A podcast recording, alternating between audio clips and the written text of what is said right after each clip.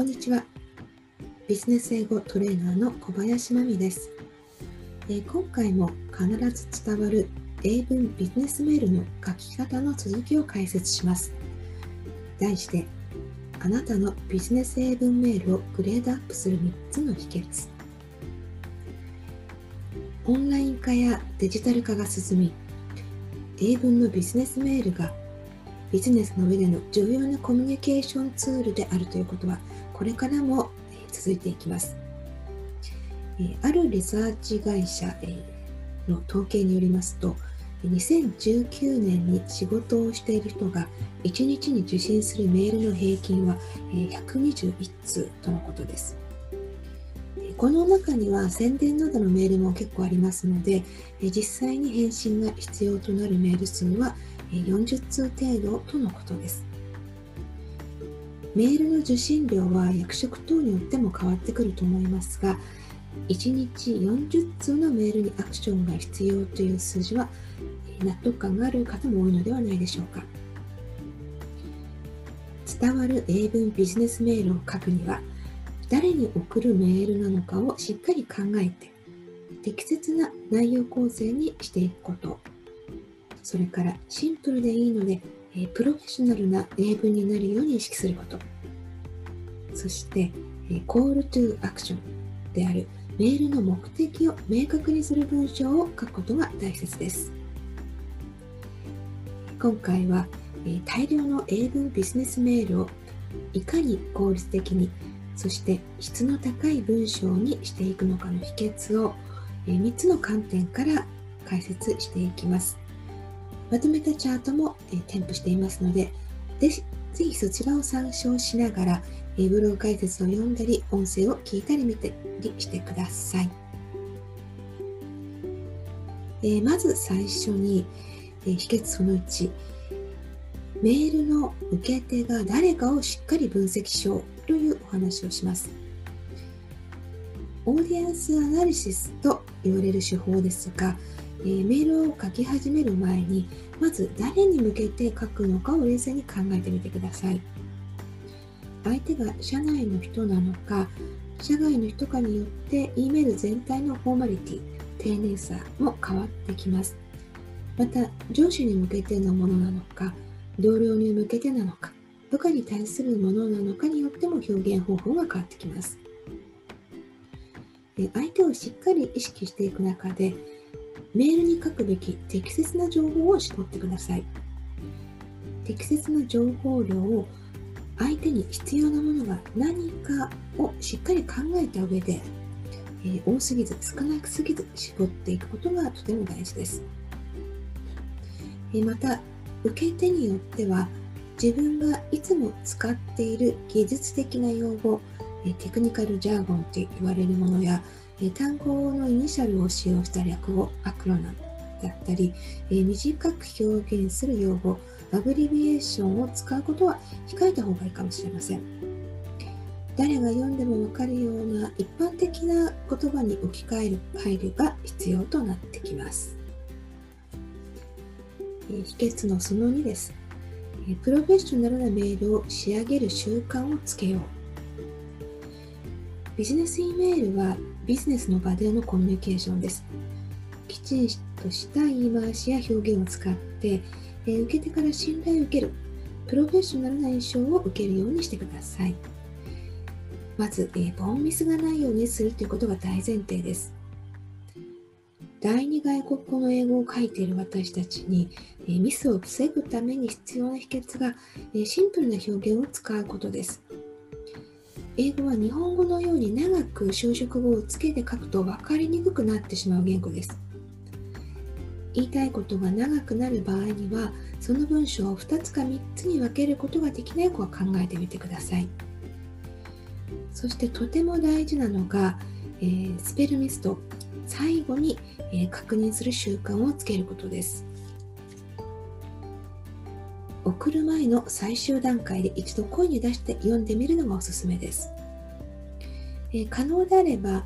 ネイティブがよくやっている最後の文章から読んでみるということにもトライしてみてください。最後から読むと頭の中の情報がリフレッシュされて新たな文章を見るよう新鮮な目でミスを見つけることができます。えー、次に英文メールで何かを伝えるということは、え、クロスカルチュラルな異文化コミュニケーションをしているということを意識してください。相手には日本人としての背景知識はなく、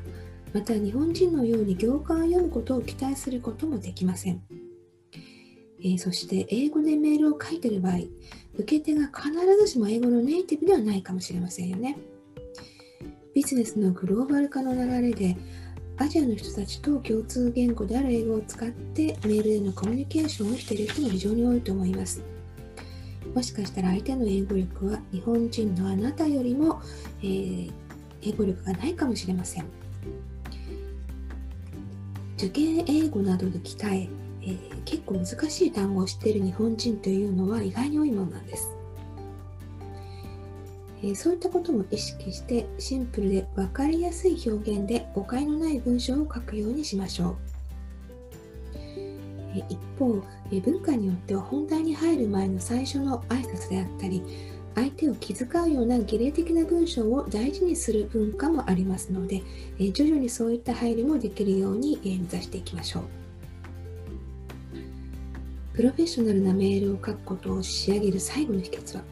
メールを送る前、タイプ、えー、スペルミスですよね。これがないことを確認した後、えー、メールに入れているリンクや添付資料を、えー、つけている場合、そちらも確認してみるようにしてください。えリンクが機能しているか、もしくは正しい添付資料がついているかの確認が必須です。え私自身、スペルミスまで感動したところで安心してしまって、え未完成の添付資料を間違って添付して送信してしまったということが少なからずあります。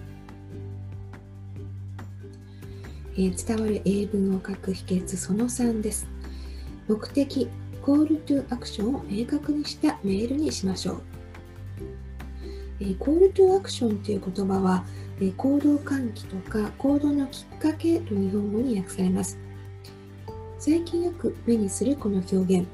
具体的にはあなたが送るメールを見て相手に次に何をしてほしいかを明確にするということです。これを意識するだけでメールの文章が非常に引き締まります。このメールを読んだら何をしてほしいのかを具体的に時間軸も加えて書くようにしてください。読んでくれたら何を求めているか分かってくれるだろうという憶測は危険ですまた具体的に言い過ぎては失礼になるんじゃないかというのも杞憂ですね。メールによっては単なる情報共有の場合もあるでしょう。その場合は現状を理解しておいてほしい、また新しい情報はいつ頃に再度アップデートしますという内容を明記しましょう。その他メールのコールトゥアクションにはミーティングを招集したり、何かを指示したり、質問や意見を聞くという様々な内容があります。内容によって具体的な情報を提供し、いつまでに返事や反応が必要なのかなど、何をやってほしいのかということを分かりやすくはっきり書いてください。質問を聞いたり意見を聞いたりとする場合には、何に対していついつまでに返答してほしいのかを書いてください。相手も忙しいだろうからと、時間がある時に返事をくださいという気配りは、ビジネス E メールの中では効果的でないことが大半です。具体的に書けば書くほど、あなたのコールトゥアクションに対しての期待する反応が返ってきます。以上、え、今回は、えー、大量に処理しなければいけない英文ビジネスメールをいかに効率的にそして質の高い文章にするのすればいいのかを秘訣を、えー、3つの観点から解説してきました、えー、まずは誰に送るメールなのかをしっかり考えて、え、適切な内容構成にしていくこと。シンプルでいいので、えプロフェッショナルな英文になるように意識すること。そして、コールトゥアクションである目的を明確にする文章を書くことを解説してきました。えぜひ今回の記事を参考に効率的にビジネスイメールが書けるように、そんなスキルを身につけてください。えビズ英語塾はビジネス英語トレーナーの小林真美による英語塾です。オンラインでの個別指導レッスンを中心に、オンライン教材の提供、不定期に少人数のワークショップを、え、オンラインで開催しています。メールに使えるフレーズは、え、私の著書でもあります、リーダーのためのビジネス英語フレーズブックにも、え、掲載されています。ぜひご参考にしてください。それでは本日も最後までご視聴いただきましてありがとうございました。